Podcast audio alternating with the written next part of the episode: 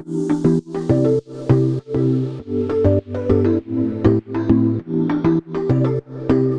guys, and welcome back to the Atlas Weekly Recap, covering the financial news and events of last week and the week ahead as of Monday, August 7th, 2023.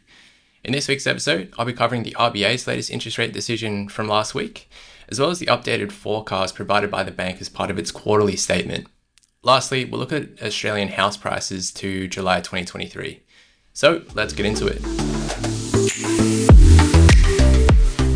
So on Tuesday last week, the RBA left rates on hold at 4.1% for the second month in a row, following a, weaker than expected quarter two CPI result in the previous week.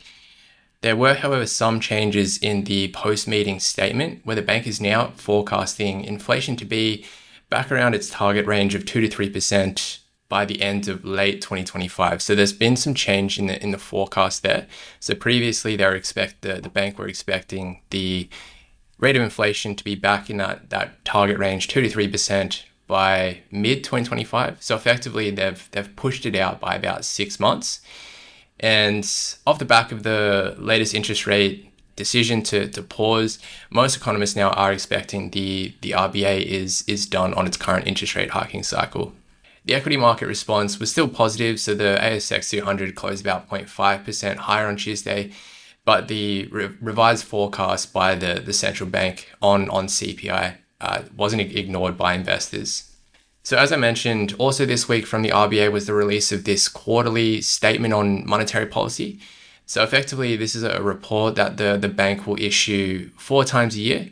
And what it does basically sets out the, I guess, the RBA's assessment of the current economic conditions here in Australia as well as overseas. And it acts as a really succinct update on the Australian economy and also would just encourage anyone who is wanting to get, I guess, a bit of a pulse on the, the economy here in Australia to check out this, this report.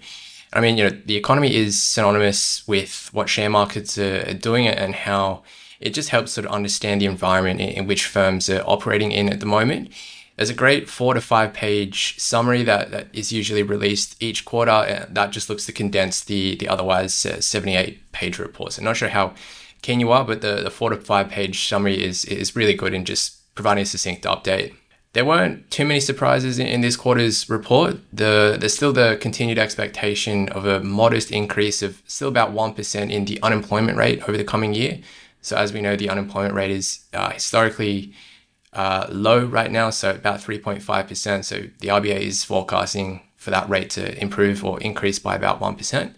And this is naturally expected to help bring inflation down to that 2 to 3% target target band. In terms of GDP, so gross domestic product or growth in the economy, growth in the economy is expected to remain subdued over the period ahead, reaching a trough of around 1% at the end of this year. So it was definitely, you know, eh, this is uh, in line with projections that were in the budget from May of this year, where it was expected GDP growth to slow in this current financial year, so to, to June 2024. And so, in, in line with that, it's expected that GDP will slow to about 1% towards the end of this year before gradually picking up to around 2, 2.25% by the end of 2025. Interestingly, the outlook for the Chinese uh, economy remains positive. So while the outlook has definitely been revised lower over, over recent months, so that there has been a, a few setbacks in the recovery of the, the Chinese economy over the last couple of months, but the Reserve Bank still expects growth in China to remain consistent this year and expects that the, the economy will reach its, its GDP target of around 5% in 2023.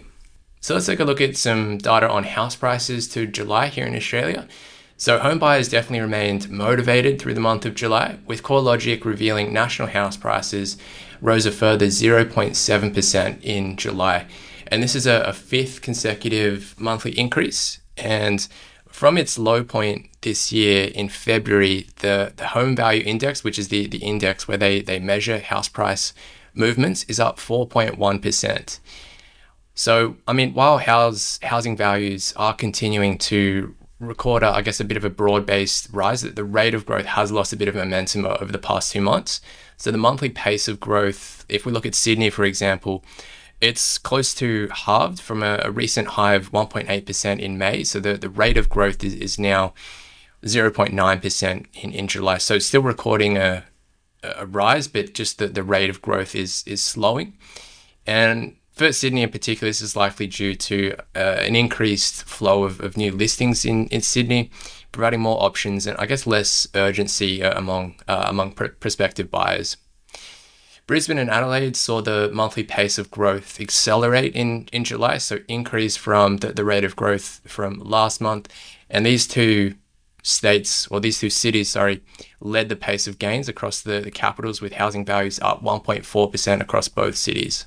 Canberra was the only city to record a decline in values in July. It was down 0.1%, while values in Hobart were uh, unchanged. Let's take a look at what equity markets did last week. So, a bit of a risk off sentiment last week after main driver of this was there was a there's a credit rating institution in the US named Fitch and they downgraded the I guess the the credit rating of the the US Treasury Department so that waned on equity market sentiment.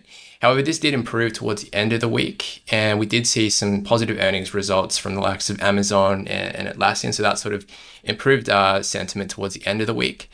Looking at the ASX 200, uh, it was down 1.1% for the week. The US S&P 500 down 2.27. The Nasdaq Composite down 2.85. Uh, you can see a, a similar trend here. Uh, Euro Stoxx 50 was down 2.99%, so about 3%. UK FTSE's 100 one, down 1.7. The Hang Seng in, in Hong Kong down 1.9. And probably the, the biggest loser of last week and probably for you know the, the last three weeks is the, the Australian dollar. So it fell another 1% last week after falling about 1%, 1% the, the week before.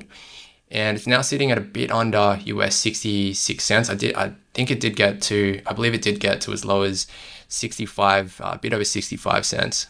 Looking to the week ahead, it's a pretty quiet week uh, this week ahead, with the main update being from the US Bureau of Labor Statistics, where we'll find out the latest inflation rate in the US, uh, accounting for the for the month of July. You may remember last month in July where we had the US CPI data for the month of June. That came in well below economists' expectations, and that really did spur on both global and domestic uh, markets as investors bet that bet that inflation uh, is, is comfortably trending down. So it'll be interesting to see the, the reaction to the, the July CPI numbers. So the consensus is for CPI to still be slowing, but we want to see that slowing at a at a more compelling rate. That's all for this week, guys. I'll be back next week with another episode of the Atlas Weekly Recap. Thanks for dialing in.